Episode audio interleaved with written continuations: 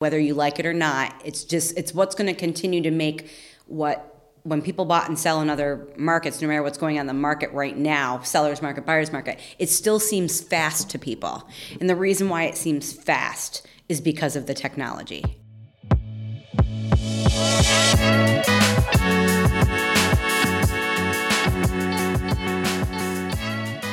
Hello and welcome to Get Real. My name is Josh Morgan, aka the Renovating Realtor. And I'm Gavin Townsend, longtime real estate investor with a background in education and the arts turned licensed sale professional.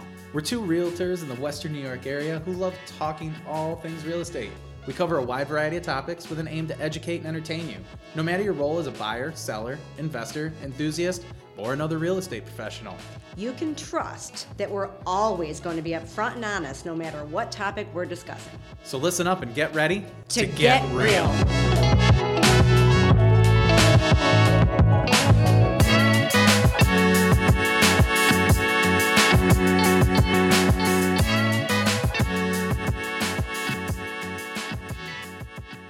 Ready? Let's do it. Yeah, we are doing today's episode on tech savvy realtors.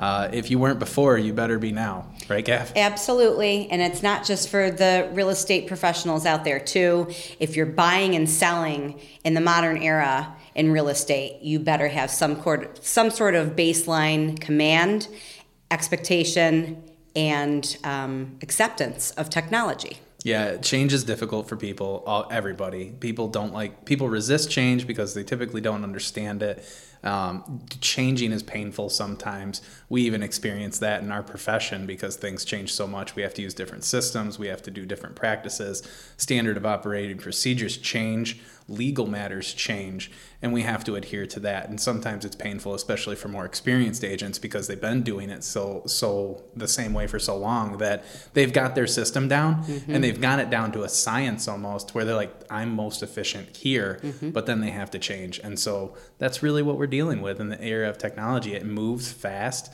Sometimes it breaks, mm-hmm. and and that's kind of the technology mm-hmm. motto, right? Move fast and break things. Yeah. And so it's really really important to kind of have some acceptance of that so that we can best serve you and that you don't miss out as a customer. Yeah, and I and I think I want to put a disclosure up there just initially too. Just because there's all this great technology doesn't mean that a we use it all. Yeah. I think it's always important to use what works for you.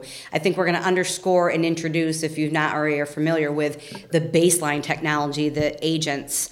Um, come into contact with on a daily basis to do the bare minimum of the of the profession. And the right. other thing I want to say in regards to we have this conversation all the time.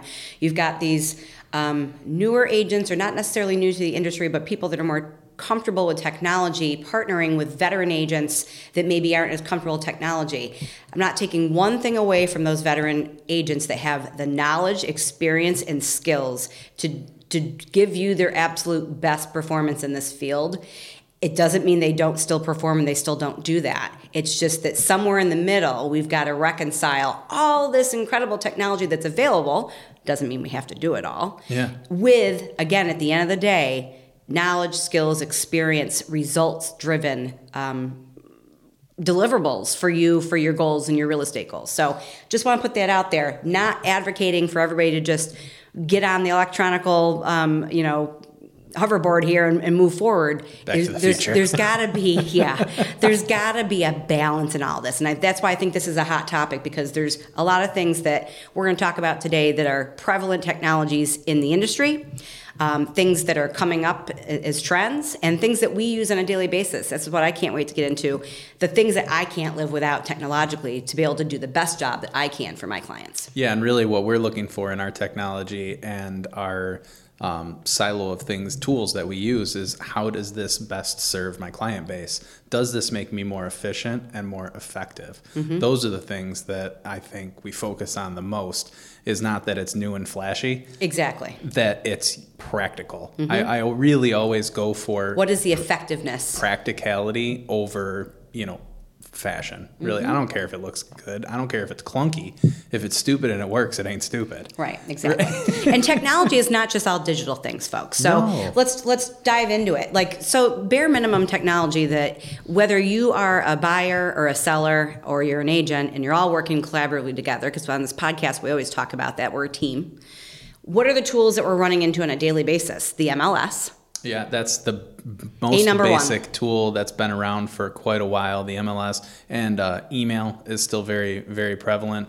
I think we're seeing what comes more is uh, like team or collaboration apps, maybe like Todoist or uh, Trello. I know you like Trello for your process management, your project management, how Yeah. you manage your transactions.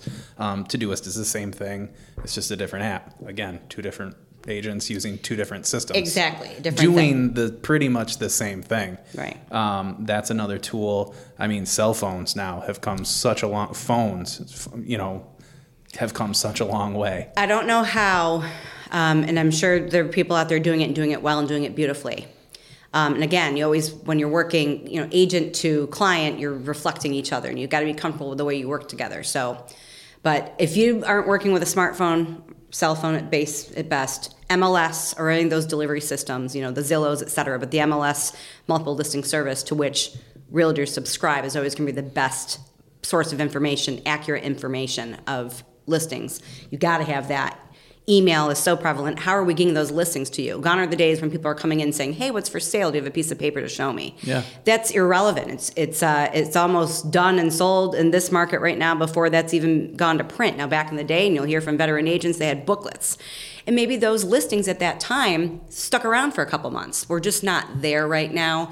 And why is that? It's the push and pull of technology. Even if we're in a buyer's market or a seller's market, I still feel as if the uh, effectiveness and efficiency of technology is what's driving any market, no matter what the flavor is. Because here it is, here's the pictures, here's the information, it's deliverable to your email. And that's how people are consuming that data from real estate. And it dictates the speed of the transaction as well. And that's- Absolutely. and The marketing. Really, I think, an accounting factor of not that people are more interested, but that people see it faster Mm-hmm. and it's more widely distributed.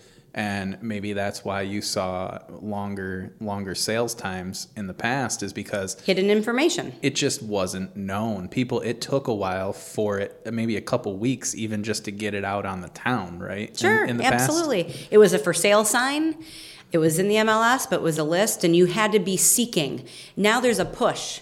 Mm-hmm. The information is pushed to the end user through third party sources like Zillow and Redfin and all that good stuff.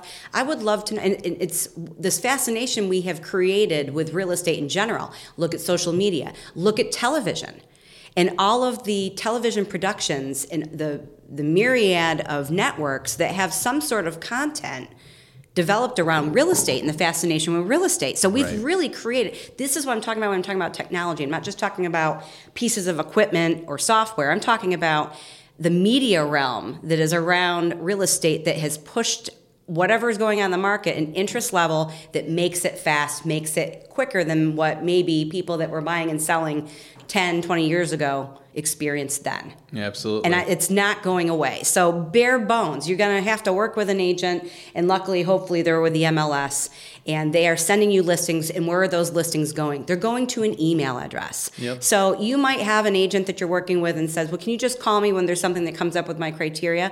It's going to be rather inefficient. You're going to be frustrated by the time I call you and tell you it's available. The house is no longer available. So email is a is key for a buyer, key Yeah. for a seller. Hitting the forward button is much easier than crafting an entire email saying, Hi, I just wanted to tell you about Yeah. this listing that I found and I thought it might hit all of your boxes. Yeah, it's that we're not there. We're so beyond that. So, Yeah. you know, those are the things you're going to interface with, whether you're on the client side or you're a real estate agent yourself, that you can't do without these technologies. So, and we're going to get into really what our best hits are too. But from a marketing perspective, and we'll try to highlight when we're talking about a particular um, technology piece, its relevance to the buyer and the seller, and it, in many cases, it's going to be both. You know, why should sellers care? Well, you should care from the marketing perspective. What are the tools that are out there and the agents that you're uh, interviewing and working with? What do they use to best expose your property to get your results, to get a, a fast and clean sale as soon as possible? I think there's a lot of things on the sales side or listing side of, of you know marketing specific that have come a long way, right? We spoke about just like the magazines that went out, and now we're talking, you know, what catches people's eyes? Photos, right? Having good photos. Yep. That's not you know, I wouldn't say that's high tech on the list of technology scale, right? I mean, but cameras got better. Uh, photo, it's all technology related, for photo, sure. Photo editing. I don't want to go into the realm of modification. We're not modifying photos, but you know, Sure. Lighting. lighting. You know, being able to enhance lighting and do those things in the photos. Framing photos, better. how we frame a photo of a mm. particular area, et mm. cetera. It's all marketing and technology related. lenses, staging now. We can do mm-hmm. virtual staging to make houses look, you know, lived, you know. Yes.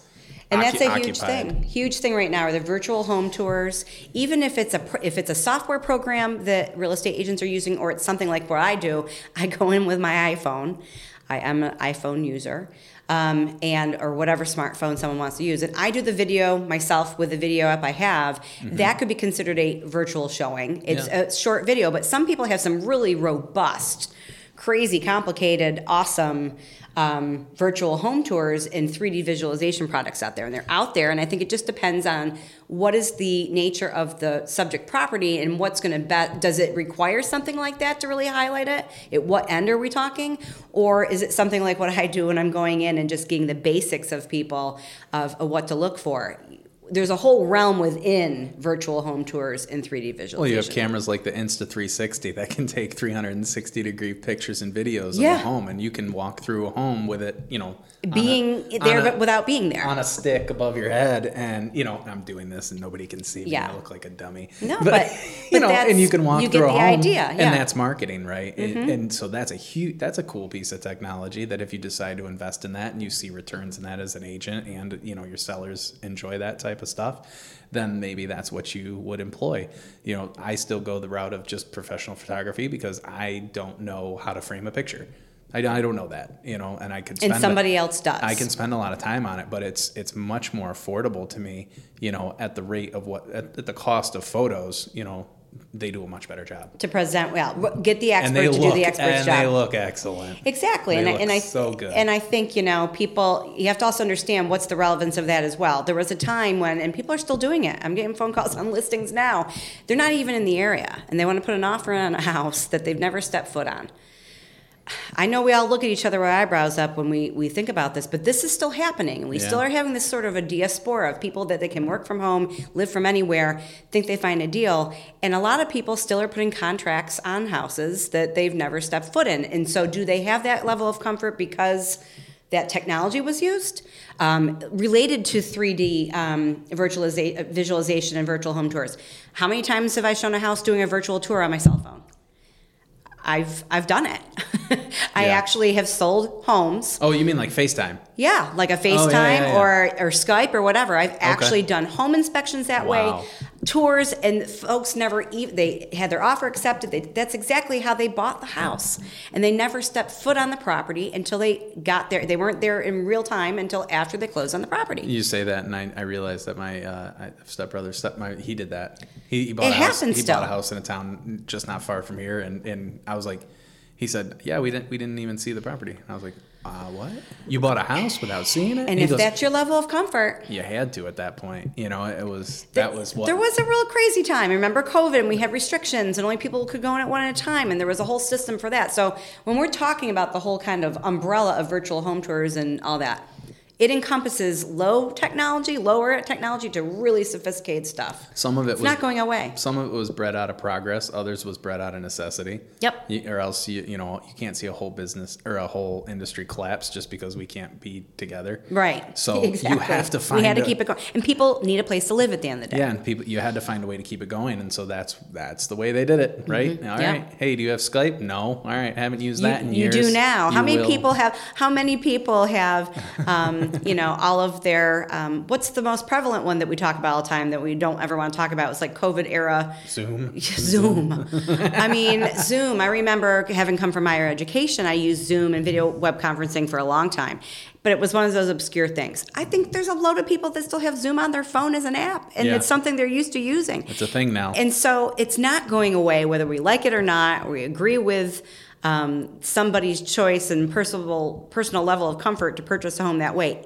I, I, think that's all here to stay So for I a had, long time. I had some notes here that just kind of what is the cons, right, from a marketing standpoint? And I think that they, they kind of speak to it because yes, photos are a thing and they can really do a lot to enhance a property, but I really don't believe that there's any more justice than to be able to physically walk through the door and see a property because there are things when you take photos and I'm pointing, but it's when someone takes photos of a property, they decide what you see. When you Yeah. walk through a whether they're intentional or not. whether it's intentional or not. Yes, thank you. I think that's important. That is Mm-hmm. Yeah, important because absolutely. everybody has a bias, and your job is to, if you're the listing agent, to present that property in the best way possible without, Yeah. you know, being falsified or doing anything wrong. And we talked about that last on one of our last episodes in regards to our pet peeves with realtors that, you know, sometimes the public feels as if that agents are selectively including things and presenting in a certain way, which again, that's why I say it's all a matter of a perspective. So to that's why you should go look at the property Yep. yourself. And to finish that thought, it's it, it's that you're not doing it justice unless you actually go through the door and look at that property because there may be something in that property that you say, I actually don't like that. Mm-hmm. Or if, you know, on a marketing side, if you're doing such a good job marketing the property, Yep. you're not getting people through the door because they're casting judgments based on what you've put out there Mm-hmm. that you probably you might be hurting yourself. Sure. You've you've emphasized the wrong feature of the house because you thought people would like it, but it's kind of a turnoff. And then Could people be. are like, "Eh, I don't really like it, so I'm not going to go see it." or I didn't realize the closeness to the neighbor. I did, there's some things that all of these fancy technologies with video, photo, et cetera, can't capture. And so, and here's the other thing technology or not, when you're showing a house, if I show the same house to three different people, those are three different perspectives and they all zone in as something different. Um, some think, you know, absolutely cats meow, I'll, I'll move right in here and I'm raising an eyebrow thinking that's not, that thing over there isn't bothering you. And then somebody else can't get over the fact that, you know, it's not date, it's not been updated since 2000. And I'm thinking, okay, you just don't know and you can't control what, what is important to that buyer and the sellers have to pay attention to that and that's why we're always using this technology to show it in its best neutral light to encourage people to physically get in there And that's really what uh, it's encouragement. that's the marketing, right? That you want to strike. You don't Yeah. want to put too much out there that people are like, "Well, you've showed me everything, every dust bunny in the corner. I don't need to go to that Yeah, property." yeah. You want to say, "I'm still curious." Right. I, I like what I see so far, but now I have to do seeing is believing. I have to do my due diligence. I need more. to get and see it. And so sellers have to understand that once they physically and put your you know most sellers have been buyers in their in their previous life. So put yourself in their shoes. Sometimes you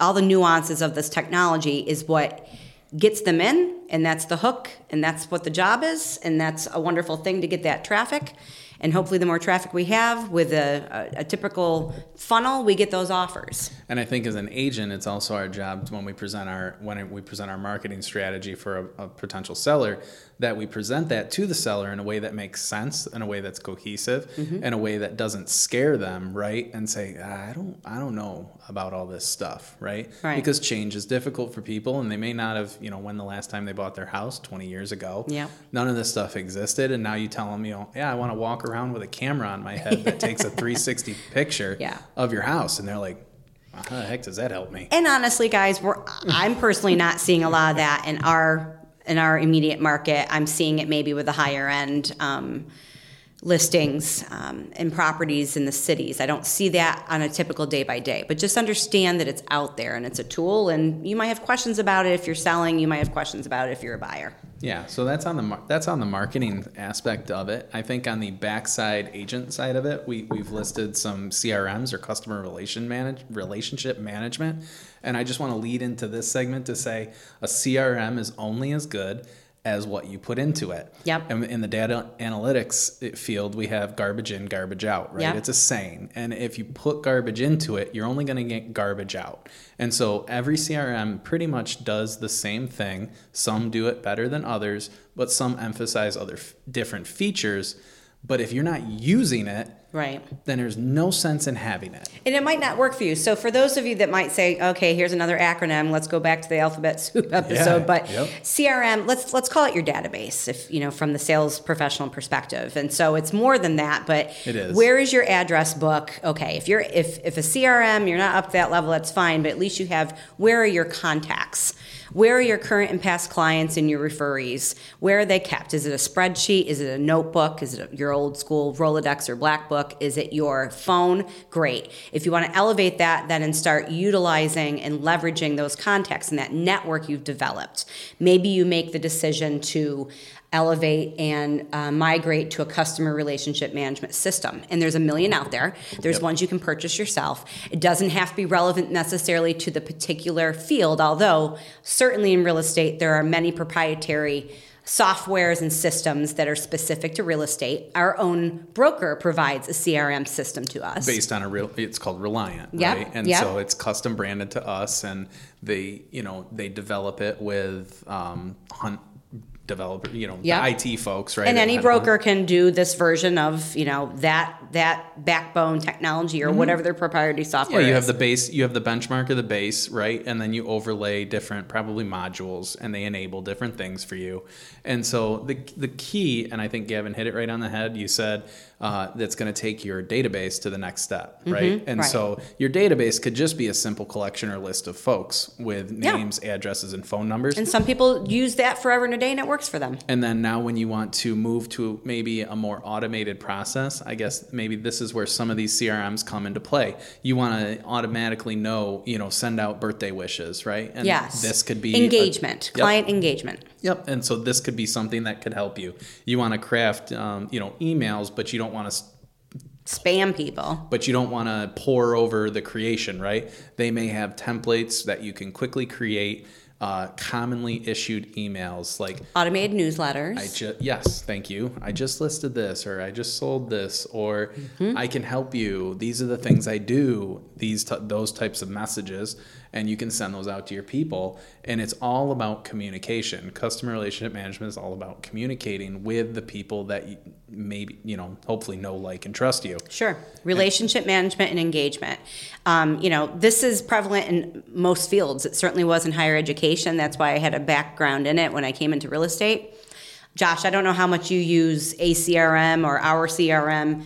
Talk to me a little bit about what you like to use about if you do and what you don't. So I think the the communication portion, the email portion of our CRM, I've used other CRMs uh, before, but I don't think they I use them to their potential. Um, and I think that's true of most people. I don't yeah. think most people use their CRM and really rely on that system to manage their business um, like they should, and it probably could maximize their their potential in their business.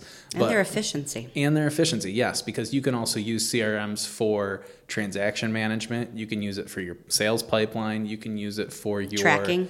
your tracking, your deal tracking, both won, lost, and you know sitting in the middle there. You can classify deals as su- as such, and you can also customize. There's a lot of customizations with this as Absolutely. well, and so it takes some learning with anything, and, and a CRM is no different. But I think that once you get that down and you figure out what aspects of a CRM are going to enhance your business, Yeah. just because it's there doesn't mean you need to use it. You need to figure out how you what s- system or process you have, Mm-hmm. and then ask your CRM how do you do that.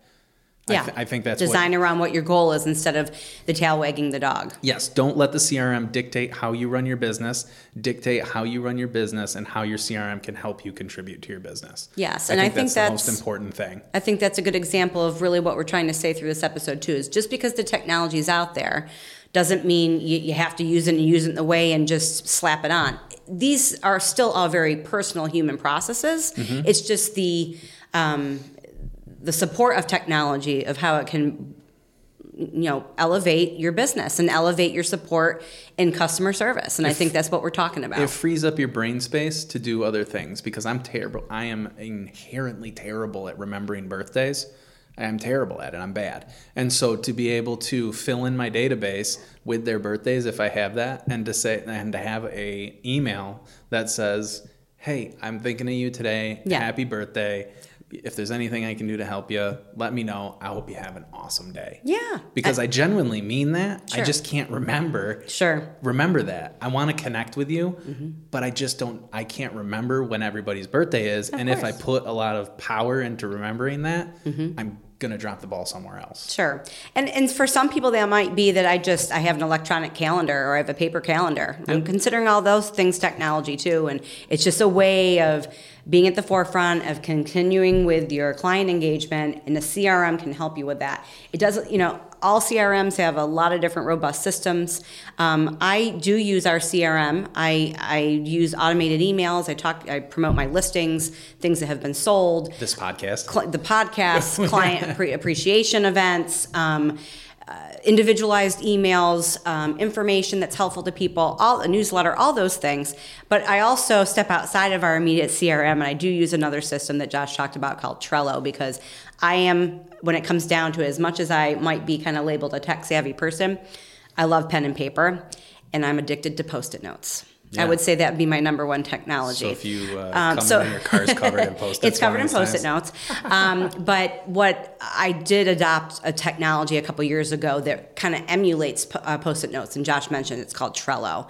And uh, shout out to uh, Hustle Humbly, they're the ones that turned me on to that because I can then physically move around and organize things in a way that makes sense to me. Yeah, you have cards. Yeah, and I and like index cards is what I would have done back in the day, or post-it notes, and, and all these things. But anyway, I, again, it's just it's the flux of the range of the technology. You don't have to embrace every high limit and be completely wireless and electronic. It's what works for me, and how do I translate that into a technology that benefits my clients. Yeah, and for our people in the continuous improvement sphere, and I've dabbled a little bit in it, that's a Kanban feature, right? It's basically a Kanban board, uh, K A N B A N, and it's what you do. It's to do, doing, done, right? Or whatever fields you need that fit your business, right? You make Trello fit your process. Yep. And so you have your templates and your project templates, and so every time you get something or a listing or a client or a buyer, you have it. You say, "Oop, buyer," and it populates a board, right? And then you have your your motion. This Sure. is my process, and, and this that's is getting very operate it. sophisticated yeah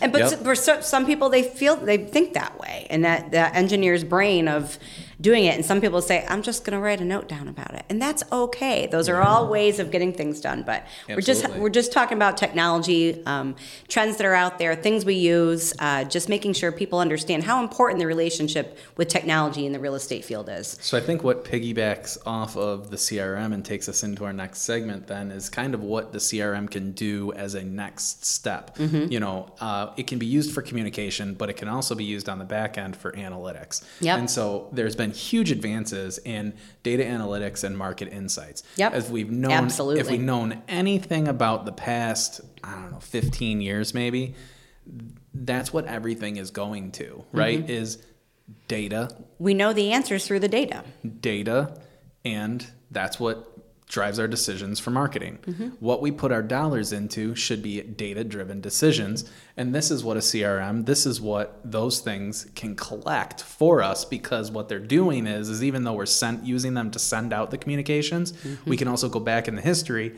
and we can track our client relationship by person and say, I sent this person six emails and then we and then we closed. Or i sent this person 12 communications i sent them three postcards and an email. And then finally we were able to show a house. and then we were showing or we were listing or you know and you can drive these things. So you can say if you contact uh, you know susie one time and she ignored you you could say do you have any data points to that to prove well i'm the- not going to get down on it because i know based on my crm that i have to contact susie 11 more times before she's going to be a client Exactly. And yeah, don't kid yourself, uh, sellers and, and buyers out there. There are some agents that are really uh, sophisticated in drilling down and using that data that way. And I think that's an actual sales number. And, and someone looked that up. Someone looked that up for me. And you know, I think you need to contact pe- people. The amount of people that buy on the first touch or contact is very, very low. Yeah. You need to contact that person nine to almost nine to eleven times before they say, "Oh yeah, I'm ready." Yeah, and it's and it's human behavior. It's technology driven towards human behavior. We know that we all have a million things going on at the same time. Does it ever freak you out when you're on Instagram or Facebook or social media and all of a sudden, why am I? I clicked on this one kind of slipper ten days ago. Now all they're sending me is slippers. Yeah. What do you think's happening? It's the little gremlins behind the technology that have identified you of looking at that, and you're going to look at it again until you acquiesce and buy the thing. It's the same thing with sales, marketing, and analytics and real estate too. Um, some people are more organic and it's relational, and you know, we're this is how I'm going to run my business. Whereas other people have it down to no, I'm going to work on the science of it, not so much the art. Yeah. It's art and science together, but and this is what I'm going to do. So all of these technologies, when you're clicking away at Zillow, when you're doing all those things, you are feeding that machine of all that data-driven analysis, and people are going to use it because it's available. Yeah, and so I mean, with that being said, who has who has data analytics? Well, everyone, right? If a- any company who's anybody now has data analytics, Google has it, Facebook has it, Instagram has it, Snapchat has it, LinkedIn, It's scary. our podcast platform has it.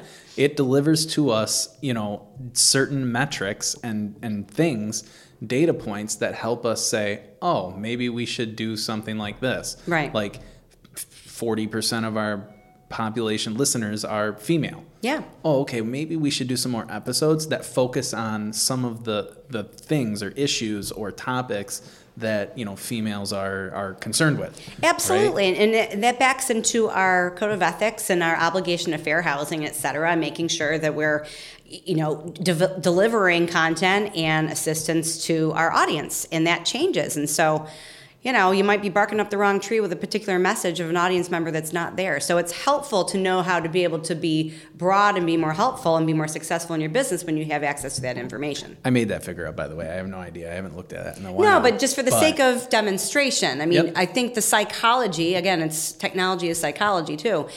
People might say, well, what the heck does technology have to do with real estate? Everything. Yeah, Google and and the whole thing about real estate too is you know we always say your vibe is your tribe, right? And so, but sometimes we don't know, and that's the goal is to figure out who that is, mm-hmm. and this is to help. This is to help that. Yep. So if you're putting content out in the world and you're using these analytics to say who's looking at my stuff, Yeah, who cares? Yeah. Whose cup of tea am I? I say that all the time. I'm like, I might have created something, and I'm like, eh, delete. No one cares, you know. But I should be putting it out. Really, But who are really who are my likes and who's following me and who's a top fan? And you might think, oh God, it's exhausting with all that stuff. But there's a business end of it and there's a sciencey end to it. Just depends on how you want to leverage that information. Yeah, because it's not oh who being what who what name.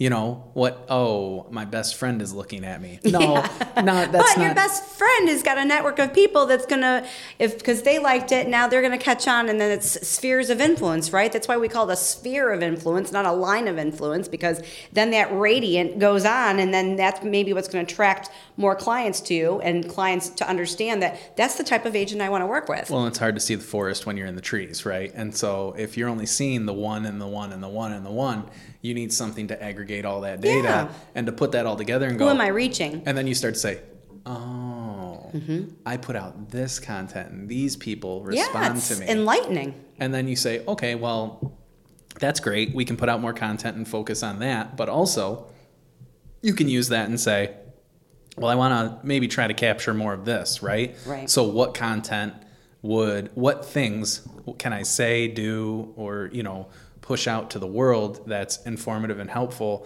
but also hit that those those people Right, exactly. right? And and kind of pull those in and, and be helpful to them.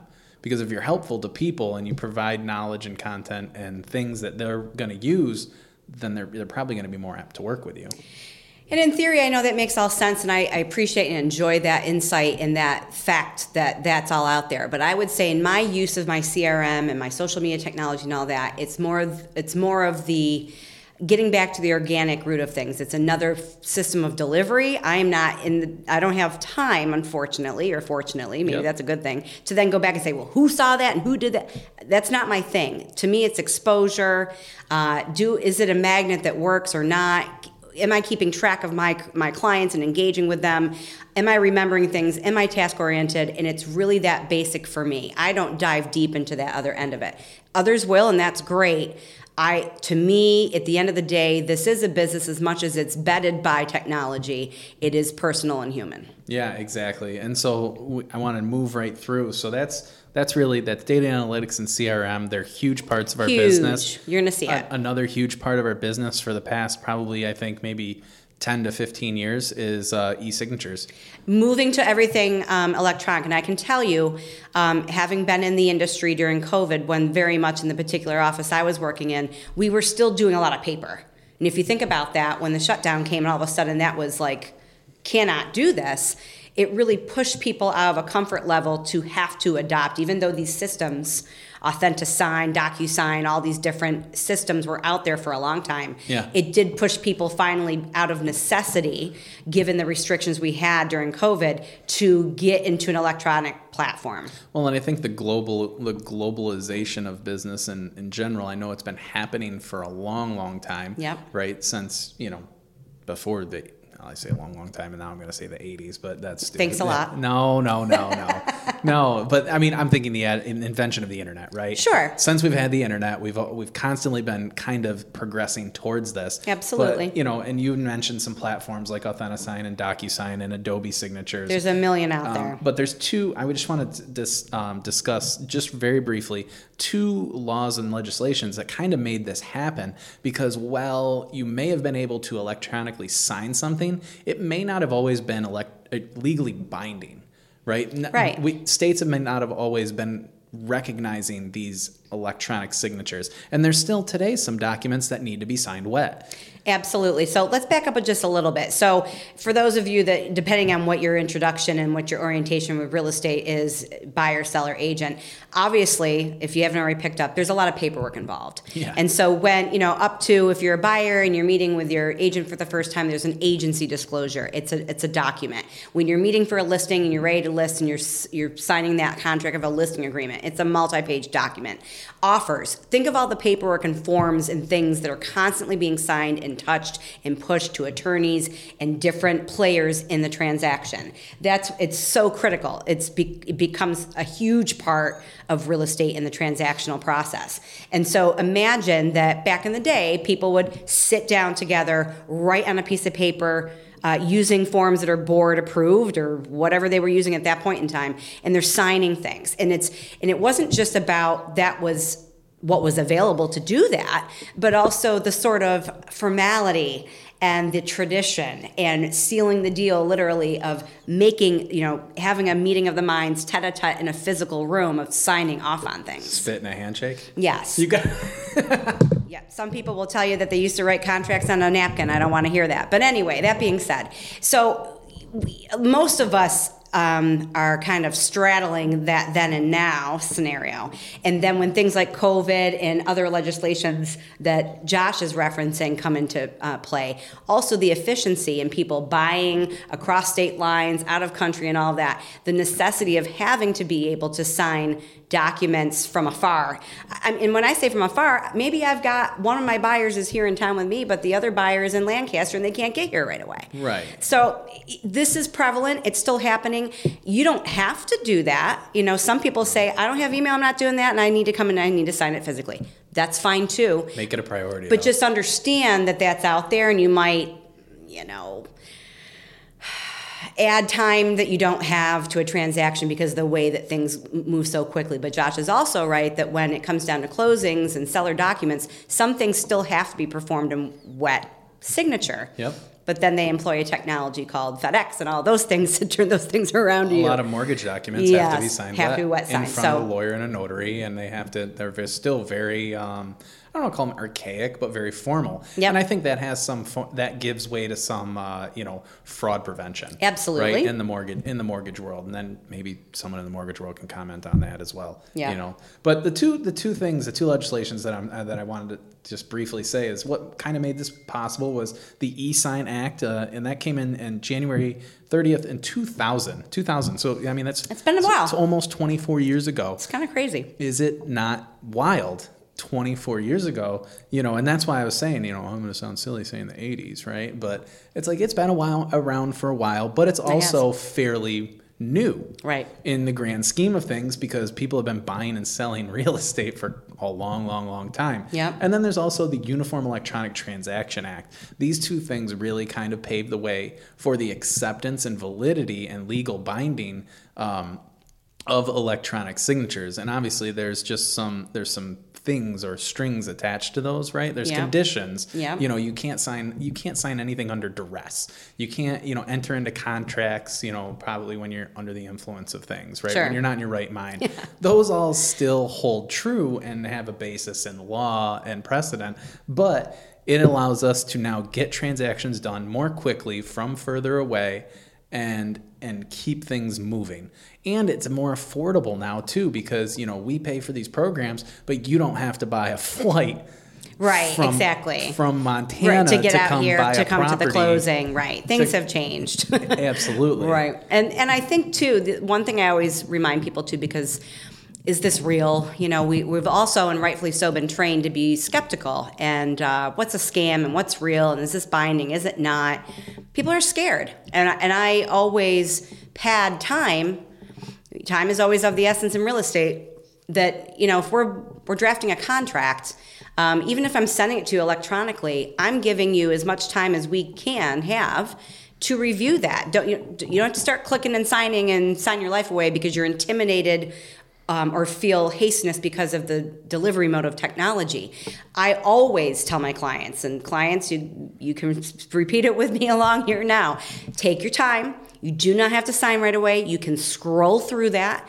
Uh, if you click on something on accident, it's okay. It doesn't go anywhere but to me. But I don't want people to feel because we that technology is so prevalent and necessity in many ways that you still don't have the very human ability and to do your due diligence and look through a document. I Yeah. don't want that to say it's in your face, click here, that's it. That is not the point. The point is the delivery mode of the efficiency and to be able to uh, get on track to make you win and make you successful, but you still have the opportunity to scroll through that just as you would a hard copy document. Read everything you sign. Absolutely, and ask the questions and make the edits. Understand everything you sign. Yes. Ask questions if you don't understand. And that's what's nice about the technology. We can more easily amend a document with your needs and changes than we could have, okay, come back to the office.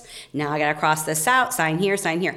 We can do all of that. Just always know that you are in the control seat. And even though the delivery mode is technological and electronic, the same facts remain that you've got to be comfortable with what you're signing. I want to touch on one area of the business that we're still always combating because it's so it, it people try and try and try and where there's a will there's a way and if there's a problem someone will find a solution to get around it is wire fraud.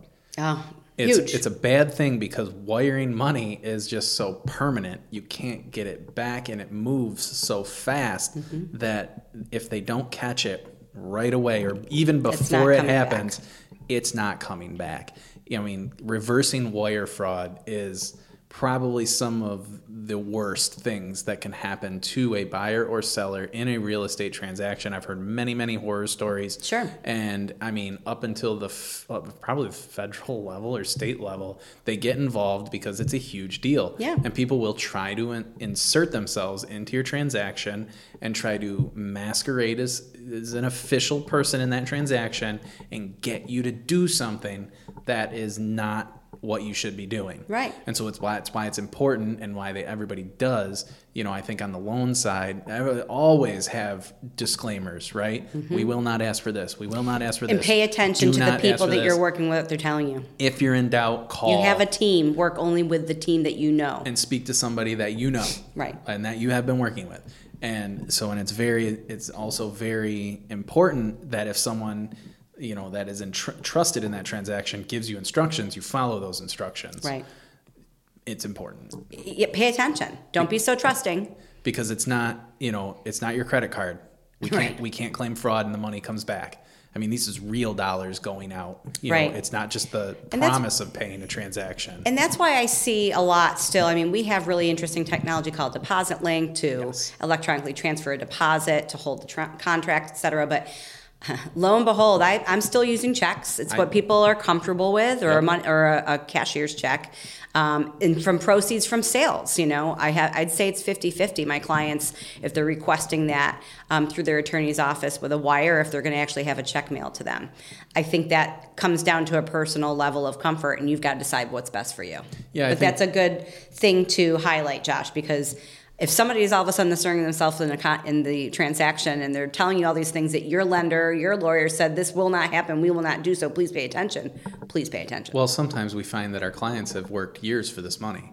yeah, It's not a small. It's. I don't want to skim over the importance of this, and we don't want to see this happen to anybody. And I pray that I never experience this in any of the transactions that I'm involved with, because I really know that it could ruin someone's decade. yeah, And, Yep. and and you can call that the lost decade because it's going to haunt you for a long time, and I just don't want to see it happen to anybody. So, as on the topic of technology, just pay attention. diligence. Yeah, you should be involved, but you should also be paying attention. Absolutely. Absolutely. And so we're going to move on to our next segment too. And, and this is the neat thing, right? And I think it's the more fun aspect of it. I like a lot of tools, and there's always something new coming out. But there's a lot of real estate mobile apps that we use on our phone that help us do our jobs. Absolutely. I would be lost without them.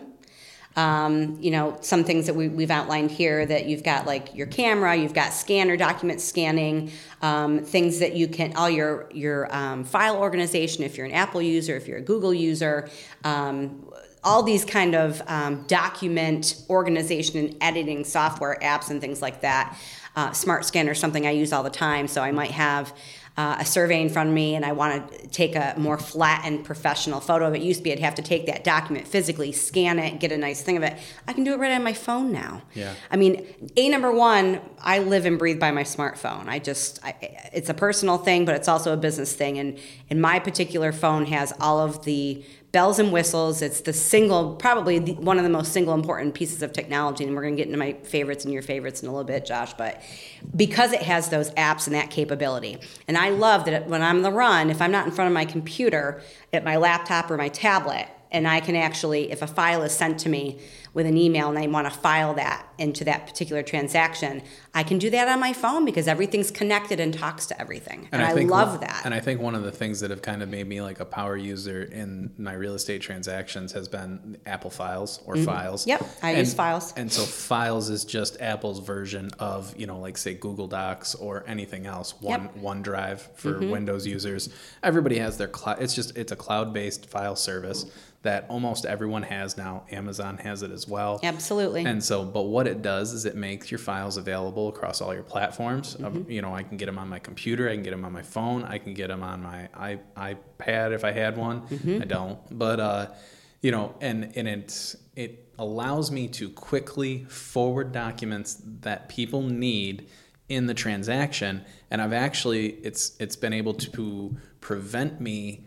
Fr- From headaches in my transactions as well, Right. Because of incorrect information, and I need to get that document really quick and send it over and cite that mistake. Mm-hmm. I was like, nope, we have the wrong, we have the wrong price. We need to do this, and then you screenshot it or send that document over and say, yeah, "Here's- screenshotting. I mean, that's Here's huge. here's the correct here's the correct uh, you know metric that we're doing. Yes. and they're like, oh gosh, thank you. It's all about documentation. It's all about how are we capturing and documenting the life of a transaction. Things don't always go from point A to point Z smooth as silk in a straight line. No. And it's always about capturing those documents and saving them in a filing system that works for you, whatever you choose that is, so that you've got those artifacts of the transaction. Your file system is kind of like a CRM too. It's only as Yeah. good as what you your process. Exactly. Because if I you're I mean, some people are just using their Gmail account to search it and find it, and bless your heart, good for you. That would drive me up a wall. It's nice to have that kind of archive within your email. Yeah. I'm one that does weed my email, but sometimes, you know, the minute that you weeded something, then you realize later that you needed it.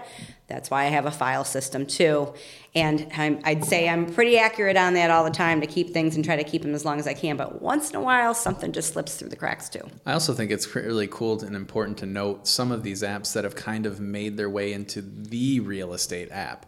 And like something like showing time So is for those of you that don't know showing time, national thing that what do we do before showing time? if you don't have showing time what do you do you have stone and chisel Well, so this is funny. I have, I have a personal story about Showing Time I'm because I. I'm such an adopter of Showing Time, and there's a next generation coming out that's going to be efficient to actually submitting offers, which I'm super excited about. But my first introduction to Showing Time was not awesome um, because I just really wasn't aware of it.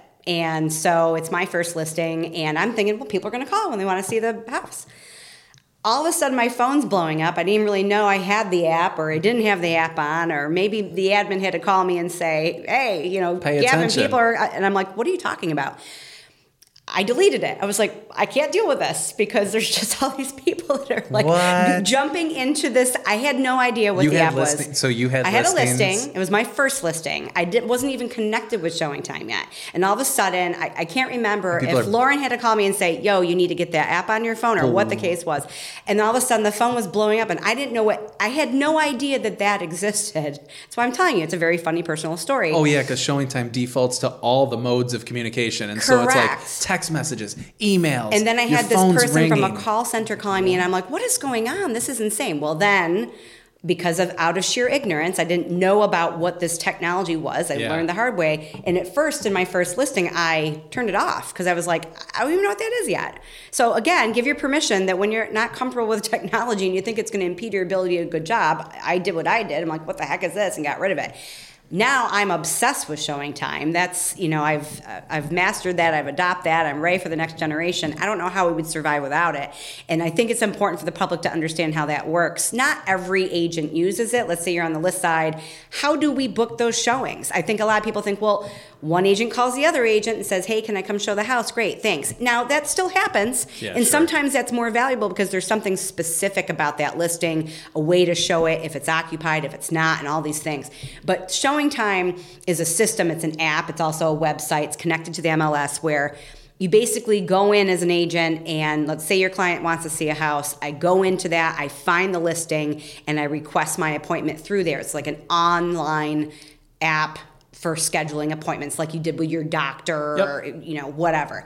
And then we get the confirmation that comes back from the other agent. And sometimes it's a go and show and it's an automatic thing but there's this process. I'm not saying that there still doesn't remain a human element to it because sometimes i say i'll get i'm not going to confirm you're showing yet. There might be a reason. There might be still some back and forth. Right. but i think that sometimes people think because either a they're not aware that there's a technology or, or b they they do they think we just can go show any old house anytime we want there's think- a process and this technology facilitates that. I think the couple, there's a couple important things that showing time serves, right? And one, it's a gatekeeper, right, Mm-hmm. from keeping you just showing up at a house, well that is they have to be vetted is that a real estate agent that's actually vetted and subscribing to the system right? So yeah, you have that's a number one is a gatekeeper, right? And then also too, it's a calendar, right? It keeps you I love it. It keeps you organized and keeps you in communi and well, I'm getting ahead of myself. And three, it's a communicator tool Yeah. to your buyers and sellers and to say this is what we have and it's a data tool Yep. for your buyers too because it can put out reports exactly to say this It's is the tra- this is the traffic we have to your home and and these are con- this is concrete. Mm-hmm. I'm not just telling you stories and smoke. it collects feedback if And- you're on the list side of things Yes, feedback. And if you're, yeah, I know we haven't been able to do this in a while, but for multiple showings for a client, what you can do is put them all in a cart, right, on your showing time. And It's then say, awesome. Mm-hmm. and it will also route them for you the most efficient way to show these properties. And so it will route, it will create a route for you and say, Like a based tour. on, based on, yes, a tour, based on your appointment times, this is where you are to go. And Right. it will say one, two, three, four, five. And, it's so awesome it it will- does so many things Yes. And, and I think that's that's one of the go-tos. Now you still have agents out there that prefer not to use that, and that that there's absolutely nothing wrong with that. But I would say by and large most people are because of the power that it gives agents to help their clients, whether they're on either side of you know the buyer or the seller. With the option for so many products, I'm just surprised that they've been able to cement themselves in the real estate market as the de facto program that almost all all agents use. It's true. It's impressive and that me. might be changing. It it is, and the fact that they are in in the age of delayed negotiations and multiple offers and some public feedback of how are we keeping that process transparent because we don't physically necessarily meet and present offers anymore and all that. Showing time is now doing this next generation where, where there's offer submission. So there's confirmation on both agents' ends that an offer has been submitted, what the details of that offer is, whether it's been confirmed, presented, all that. So it's still in evolution. Yeah. But it's a go-to. Like I, I mean, I get it. I, I have respect for those that don't want to use it because trust me, I just told you that story for a reason. because when my phone was blowing up, my first listing, I didn't know what the heck was going on. I felt that I had a default to what I could tangibly touch and control. So it's not just because I'm technologically savvy doesn't mean that I'm always on board. I think you just have to get, you know, it's important to get your settings right. And I think that's true of any piece of technology you use is, you know, your business should dictate how you use technology. Don't let technology dictate Exactly. how you operate your business. Precisely. So if it works for you, it works. You know, if it doesn't, don't use it. Yep. I yeah. Don't let it harm what you do well and what your area of expertise is. Exactly. So I think moving to the next one, and this is the like kind of the buzzwords, right? And everybody's really, really hyped up about this, and it's for good and bad, and kind of leery and weird. but it's it's artificial intelligence. It's AI. AI is making its way into real estate, and it's coming, and it's coming, and we can't help it.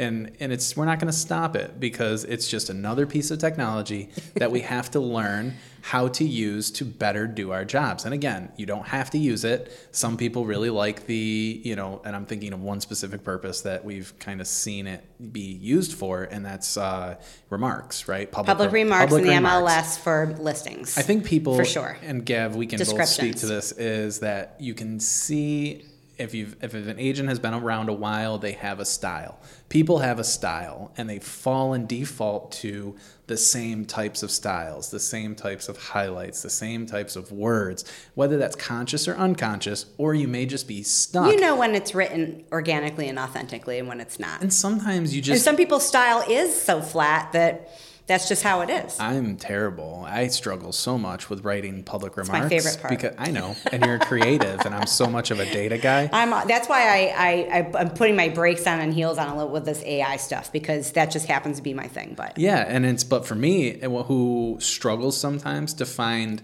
nice words, I need to have a thesaurus sitting by me because Nothing I- wrong with that. Hey, check out this really cool space. please It don't use the word boast. good space. No word boast in your never use the word boast in your description. And I Sorry, always and I always ask someone to read it, and they're like, "Man, you you use that word quite a lot." And I was like, "Ah, sorry." So AI is something that can be used, and we're seeing that's used in writing public remarks, and where you can dictate to it some details of a home, and It's amazing what it does. and you may even be able. To, I think you may even be able to provide pictures now too, and say, Scary. Write me a description uh, about this house, and then and then it will spit out to you something that you can you know pick from or derive or you know maybe not use word for word, but you can say ah. It can open I up just your saved an hour of time and now I can judge this. open up your vocabulary, and all you need to do is like exactly zhuzh. I can right? judge it. Yeah. I come- the educator in me cringes because all I'm thinking about is all the technologies I used and all the papers I've graded and having taught writing and being deeply steeped in research papers, et cetera, with an art historical background. that people can just dial this in. But again, like Josh said, the whole point is that it's got to be about the proper use of it and leverage of a technology, not to replace the human element or what's unique about you and your skills and experience as a real estate professional or in any field. How do you use this tool to improve your service and how do you do without what's the word? Without without sinking what you're good at, you know, without if compromise. And if you're at, I mean, in, in a situation being, you know, Gav, you're really busy lately. And, and so if you can not spend two hours trying to find out the perfect way to write this, but you can just list off the simple details of a home and have it sit and spit out a couple paragraphs and you say, I like this, I like this, that's not me, I like this, I like Right. this, I like this. Well, and here's the other thing I think about 35 minutes later you Sure. come come with a, a 1200 and you can dictate we have character limits 1200 Sure. write me a 1200 character you know XYZ. Yeah. And I I have played with it. I'm again, I'm, I'm one of those that will like, okay, I, I have to start playing with this. And um, I, I'm, you know, we'll see. I just still don't really have the level of comfort. The other thing is too that well, you know, folks that hire me are like, well, I'm hiring you because of your writing skills. I'm hiring you because of all this. Now you're going to subcontract that out. No, it's Uh, still you know, me. It, it's it's still me. It's it's an interesting thing. So I'm on the fence here. I am personally pursuing some training in AI because I I think I need more formal education of how if I'm going to use it, I'm going to work for myself. I have a brilliant one of my dear dear friends. Shout out to Joe Kukella, um, who is an expert in this field and uh, like and has has the chops to to deal with that.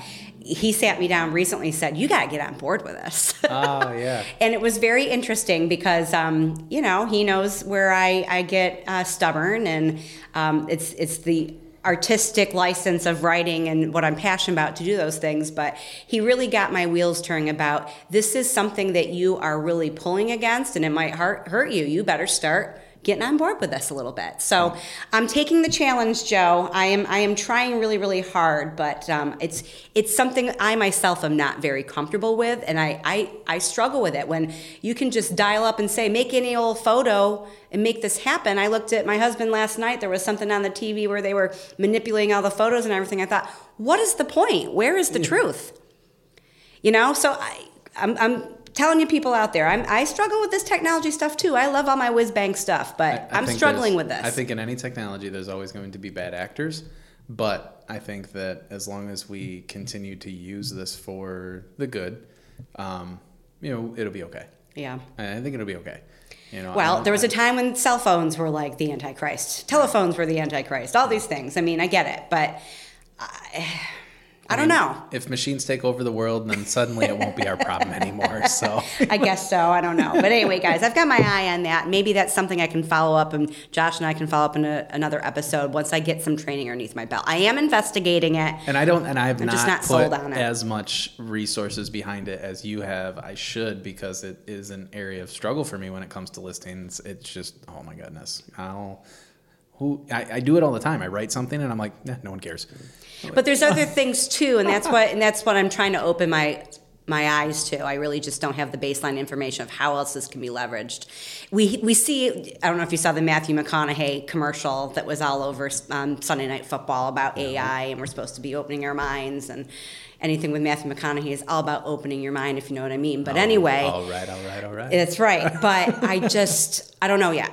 I'm struggling with that. But anyway, let's get on to something a bit more traditional, like something that we see huge prevalence of in real estate, which I'm I have jumped on board with now, depending on the listing, et cetera, is the usage of drone and aerial photography. Oh, I think you've gone all in on the drone photography on your I'll tell you what. listings. I'll tell you what. Well, and I think, and we are so fortunate to have several um, photographers, professionals in this area that do a, a, an amazing job. We have and some fantastic people in our area. Yes, we do. We're really, really lucky. The still mm. photography, the drone, and the aerial Really with the property lines, it. they really are. It, it's it's an area that I'm really interested in personally. I, I'm fascinated by it, and I think it just depends on how best is it to market a particular property. And as we all know, I end up with a, a lot of niche properties. Yeah. Um, and um, so, yeah, because I love the challenge and I don't get behind something I don't believe in. And, you know, but then how do I relay my passion and vision for that property um, as a representative of my seller to the public at large? How's it going to make sense to them? It makes sense to me, but how does it make sense to them? I think the usage of the drone and aerial photography for a particular property, be it commercial or something with big acreage, something where the property lines are not self evident, um, relational to another property that's adjacent that they might own already or interested in. I, that is a number one, and I don't think I'll ever go back from that. Well, and I don't think there's anything more beautiful in Western New York than taking an aerial photo of a fall Oh property. my God, beautiful! If, especially if it has some wood, if it had some acreage or something on it. Yep. I mean, you, you can get some ridiculously beautiful f- footage Yep. of a property, and and that is just man, that sells it. We It need does. To go, we need to go to that place. it really puts someone there and we were talking earlier about you know the virtual tours and stuff and this is kind of related to that but just having those a youtube video out there of the aerial shot the, the flyby if you will just positioning seeing the relationship to the contiguous properties the property lines are huge Uh, so that people understand and know what they're buying and what's included and not included before they make that next effort to actually go visit the property physically. absolutely. I think it's your game changer. I don't, I don't, I'm not saying that every property lends itself for that.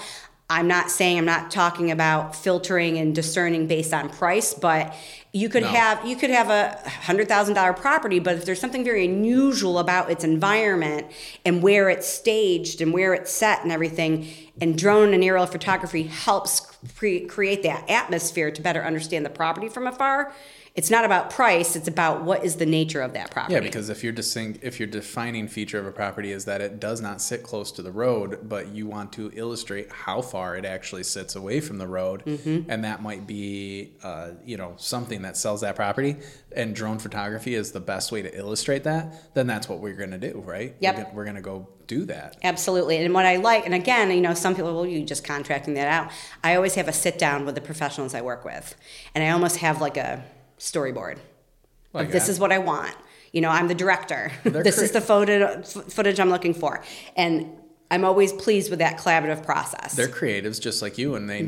need they need direction because if you don't direct them, then you're going to get what they give you. Yeah, anybody can, you not, and not anybody can. You have to be licensed, but someone can throw up a photo of of a building from you know the top down. Mm-hmm. But it's all about the positioning and the artistry of presenting the story about that building. So I'm a huge fan of the drone and aerial photography. I think that goes without saying. Yeah, and I, like we said earlier, I think there's been some ridiculously awesome improvements in the photography world and in the you know drone world. is It's pretty new, but you know that's all I got to say about that really. But moving on to something a little different uh, that lends itself to maybe the world of crypto as we hear it. But uh, Uh, here's another place I don't know anything about. and I'm not so well versed in it either, but I did a little bit of research, and it's it's blockchain, right? And blockchain, and it's kind of a buzzword, right? And people use it and they throw it out there. And blockchain, man, blockchain is, is the way of the future. You got to get on So it. So explain what it is, because I don't even know. So, from my understanding, blockchain is a system of it, it's an open source system to validate transactions, right? And so it's community Okay. it's community validation of transactions. And so I think as opposed to before you had a single source validation of a contract. So Okay. when you record a property, where that's validated is the county courthouse Okay. right? And so, as opposed to if you used maybe say blockchain, you know, a thing happened and then five or seven or ten other people or machines Confirm the same. validate that, and it happened. This happened at that time, and Okay. it and it happened, and it did I can happen. understand that.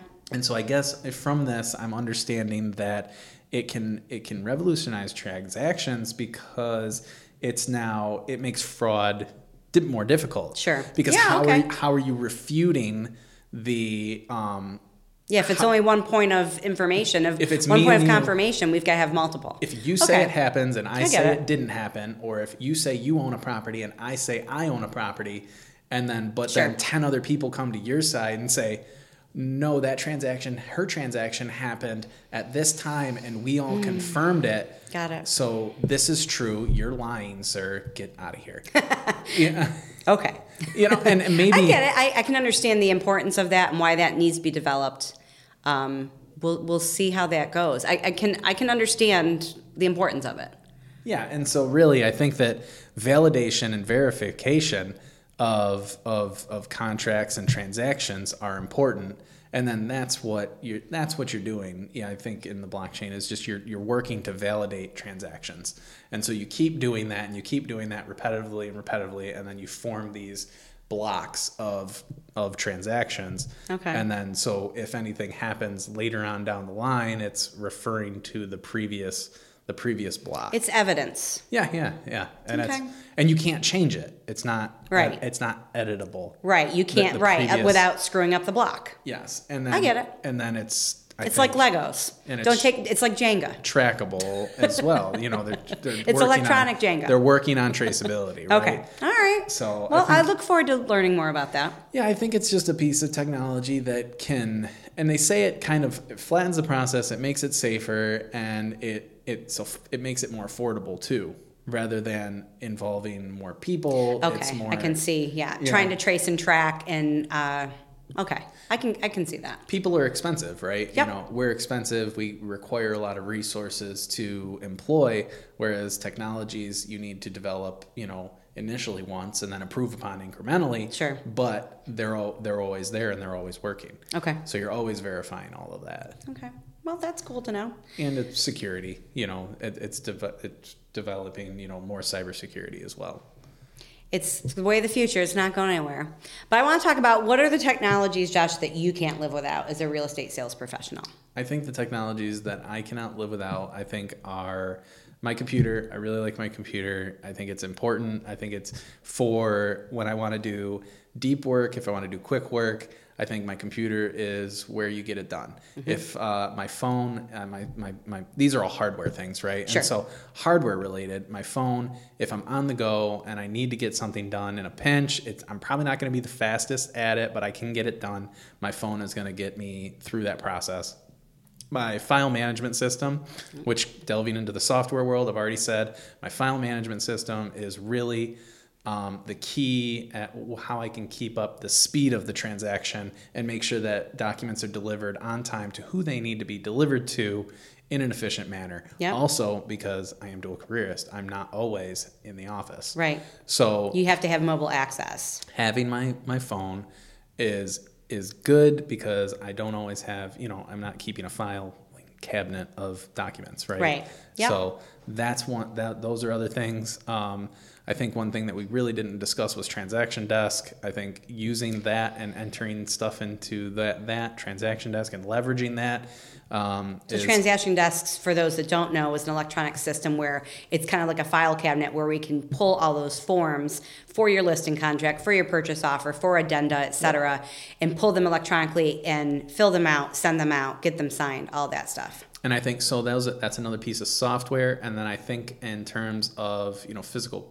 processes, um, templates are a huge time Mm-hmm. I'm saver for repetitive emails that we send over and over in a transaction or at the same time in Yep. a transaction. So I've, it's kind of taken me that you build those organically through time, or you know some people sell templates, but I've you know noticed or take take stock of, hey, I've sent this. I always send this email about Yes. about this time. Yes. Um, so I'm going to type this email up, and then right Save before it. Gmail has a save as template option. Oh, cool. And There so you go. Yep, and so I, I've saved that as a template, and so um, also what it's also saved me is mistakes and transactions and making sure information is available and easy to access. Gavin, you taught me that was try to make if you try to make things easy for the other parties, Yes. they are going to want to work with you, Yes. and they're going to know that when you, when your name comes up in a transaction, Yep. because you know real estate agents are their reputation as well as as well as they are their skill. I do want to say that Yep. that when they see your name come across their box as a submitted offer, It's a smile, it's not a er. they know they know that this guy or gal is going to get it to the closing table Yeah, and they have they have the systems in place the last time i worked with them they their emails were wonderful Yeah. i've gotten multiple i've gotten compliments from people now by templating my emails Yeah. that say that make the information available without having an individual go into the individual documents of the contract. Right. I mean, please read all the contracts, everybody that's involved in it. Right, but sometimes But- for the sake of when we're when we're quarterbacking the twelve person team to close your transaction, Yep. you know, there's that bulleted. And so when I send over my email or when I send over my offer, I have an offer summary at the front. Yep. I have the subject property. And then also in the body of my email, I have everything that was in the offer Yep. summary. Make it And easy. then with that, Make it clear. when we get you know attorney approvals that i send the same type of email when we have mortgage commitments we Yeah, have the same type we of have emails this every step, every milestone of the transaction. and really what i employ those Yep. on is anything we include all parties in Yep. right I And think that's smart. those I'm are glad really, that's working. i think if i could pare it pare it all down into like a you know distill it into the simplest things i think those are the things that make me most efficient right now in my transactions Absolutely. I would say everything you've just said, Josh, I definitely do, but I, I love to tell people because I think, you know, my husband's always like, you can't walk out of this house without 20 things in your hand, and that's true. And it's anything that's like low tech from bags. Anybody that knows me, I'm obsessed with bags. And I've, I've been on the hunt for a long time for the bag, the bag that puts both my computers, yes, you heard that, my laptop and my um, iPad, my tablet, um, and all my technological tools, but my physical hard files, because I'm still, like I said, I admit, I'm still into my post it notes and my files and um, my legal pads, and now I have a spiral bound notebook getting like crazy. It. It's really nice. Thank you. Um, you know, I've got that going on. I've got to schlep all this stuff all the time. And then I've got, you know, all my containers that live in my car for open house things, for all that stuff. Everybody that knows me, I have a selfie stick. I have this, um, the tripod with the halo light and all that for my social Yeah. media and stuff like that. Where does all that stuff go? And it's got to be in one place that I can grab and go and do all that. So I've got all that technology. I could not live without my AirPods. Oh, I do. I, do could like the not. earbuds. I mean, so yeah, you got the smartphone, the computers, and everything. But when you're multitasking, you need to be hands free. Um, I have my um, wireless ear earbuds, and I love them, and I'm obsessed with them because that really helps me function. Um, and same thing, like in the car. So all of my technology syncs up to my vehicle, so that you know, I try not to do this often, but if I have to take a call while I'm on the road, because I'm on the road so often, everything's connecting and I can continue business when there's those instances where it cannot wait. Um, that's just it has to be the way that it is. I, I love my my magnetic car charger in my phone. I'm obsessed with that. I think that's a game changer because navigation systems are huge. We do have some navigation connectability in the Showing Time app that goes out to is it Google Maps or I'm not sure. I think Apple it, Maps I or think something. it can default to yeah. whatever you use. So I, I, ha- I, I'm directionally challenged, so I have to have a navigation system. I couldn't survive and do my job without that. I, you know, the technology in the car that I'm listening to, my podcasts. It's why we do a podcast because I love podcasts and I'm always getting my information and ingesting it that way. Um, but you know just the technology for open houses the the flyers the software we use to do sign-in sheets for flyers for social media posts and things like that. I, I think the list goes on and on that people don't understand all the technology that we touch and we work with. Um, you know you're you talked about um, file sharing in your your filing process and that's key. I couldn't do that otherwise. I don't know how people don't do it. Um, all of these technologies are super important but i'd say probably my favorite technology and one that I can't live without, and Josh is going to laugh because I'm looking at it right now, is my stainless steel koozie. and you're laughing because I am obsessed with seltzer, and anyone that knows me, I am, and I drink it all the time. And obviously, I'm talking a lot, and I have to drink a lot. And nothing is more satisfying than having my stainless steel koozie to keep my refreshing beverage cold. Hydration is important, everybody.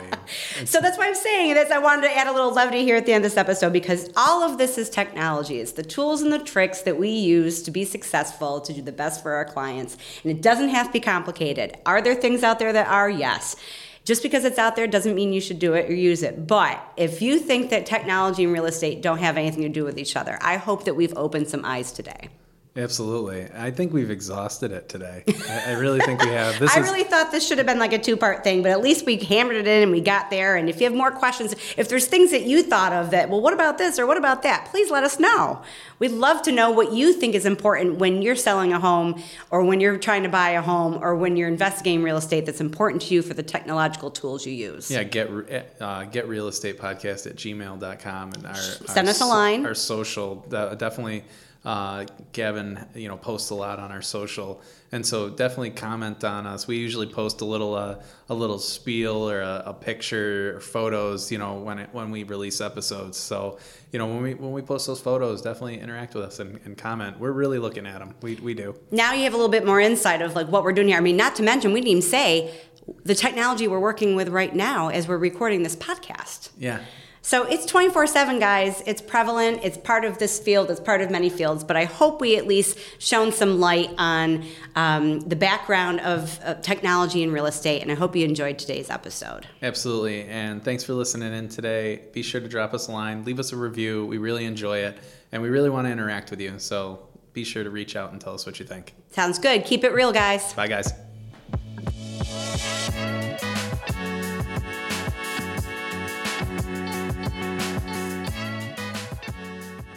Thank you for tuning in with us today. We hope to see you next time. We're going to be doing this a lot more, so to be sure to leave us a review and a rating as it lets us reach more people and lets us know how we're doing. We hope you're doing well. Cheers until next time.